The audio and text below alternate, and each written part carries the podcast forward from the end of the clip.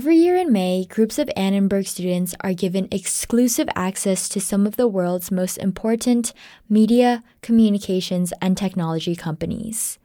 One of these programs visits our nation's capital, where students engage with influential politicians and government experts who play a pivotal role in shaping our nation.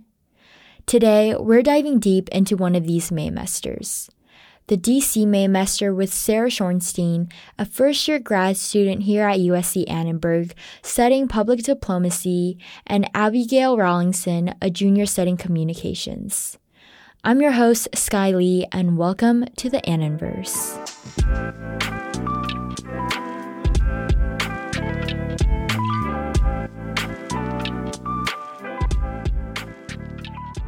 Both Abigail and Sarah were drawn to the DC May Maymester for their careers, but from completely different viewpoints. For Sarah, as a public diplomacy student, her career aspirations made this May Maymester a no brainer. I did my undergraduate at George Washington University in Washington, D.C. So I've kind of had a political brain for a long time.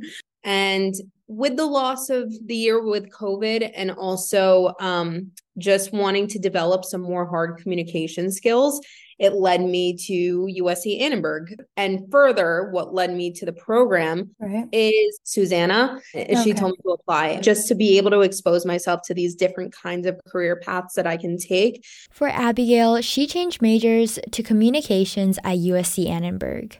In that process, I got an email from Annenberg and they told me about this really neat opportunity to go to Washington, D.C. for two weeks at the end of the school year. And as someone who is interested in the law and politics, I felt like it was the perfect way to cap off the school year. The two week program was divided into sections to cover different topics for the diverse set of students who were joining. The first week was foreign policy, whereas the second week was campaigning, media, media organizations, Capitol Hill, think tanks, um, kind of your more traditional Washington. I found that to be a really helpful way to divide up the week because you had those two different kinds of student on the trip. And what was really fascinating for me to see and what I really enjoyed watching was seeing kind of the people who were more journalistic focused in the international affairs sessions and the people who were international affairs focused being the Capitol Hill. We were each tasked with doing a memo about the company or the institution we went to. So I got one day and I briefed everyone in the class about where we were going, and everyone else had their own day where they talked about what we were going to do and see and talk to. And out of curiosity, which company did you do a brief on? I wrote a brief about Ms. Becki Donatelli, who's the president, CEO, and founder of Campaign Solutions. It was really neat to be able to connect with Ms. Donatelli because I feel like she had a lot of experience within the industry, and I had just taken a class on campaigns, and I felt like I was able to sort of um, discuss with her some of the things I had learned in my Annenberg class and see how they were actually applicable in the real world of campaigning. The brief can be a powerful tool for connections, as Sarah found out with hers. My briefing was on Christina Cameron. And so what happened was not only did I go up to her before the meeting and say, hey, you know, I did your briefing. I've learned a little bit about you. You are someone who is right up my alley. Um, can I please talk to you at some mm-hmm. point outside of this? And it worked. I mean, I ended up having a phone call with her a few weeks later. Um, and we've chatted and, you know, she's become a connection of mine. Networking was a key part of the DC Maymester, including a specific networking dinner. So Annenberg invited alumni who live in Washington, D.C. to come to the new campus. They invited people from our program to come and basically just network. It was a neat opportunity to be able to connect with people in a more informal setting than being in a conference room at uh, the U.S. Embassy or something. How is it different meeting them in an informal setting versus a formal setting?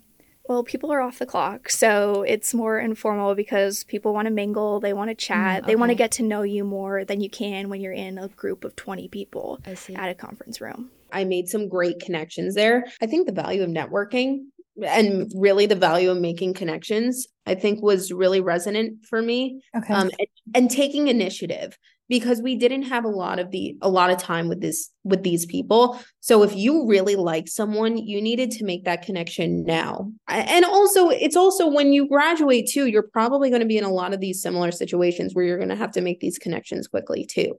I also think that some of the people who led the trip were really good at talking about how to take up space. And sometimes when you're a female it's hard to feel like you can take up space within a place and make your voice heard and known. And I think that over the course of my two weeks in DC, I grew more confident in speaking up, asking questions, and just owning who I am. Could you kind of expand on what you meant by taking up space? Katrina Chan was our leader the first week. She went to USC Annenberg and now she's working in DC. She said that don't apologize for asking a question and being curious. The biggest takeaway for Abigail from the trip was affirmation on her career journey.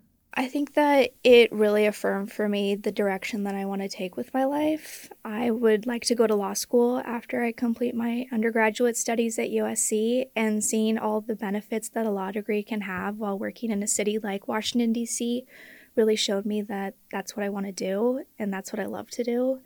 Um, I also think that it showed me that Washington, D.C. is a place where I could see myself being one day. For Sarah, the trip showed her the vast opportunities that are available so many of these people have had so many wide ranging careers and connections and and experiences what i took away was things are going to work out the way they're supposed mm. to and if you don't know what you want to do right now it's fine because your life's going to take so many different directions sarah also has advice for those who are interested in the program the first thing I would say is apply. I mean, my mantra that I always live with is the worst thing they could say no. And that's so true. I mean, the worst thing they could say is no, and you're no worse off than where you were before. And if you were accepted to the trip, I would say just keep an open mind because you really never know what is going to hit you. I mean, as I said before, I wanted to be in the State Department. And now that's the one thing I know I don't want to do. Interesting. Um, okay but my point is is that you just don't know where life is going to take you Definitely. and even if you're focused on journalism and know you want to be a journalist keep an open mind mm, to working right. at on capitol hill because you know you'll gain a lot more skills there than just one thing you you will always learn something no matter what you do and you could always leave if you don't mm. like it Thank you to Abigail and Sarah for joining our podcast. You can learn more about the Maymester program by visiting annenberg.usc.edu slash Maymester.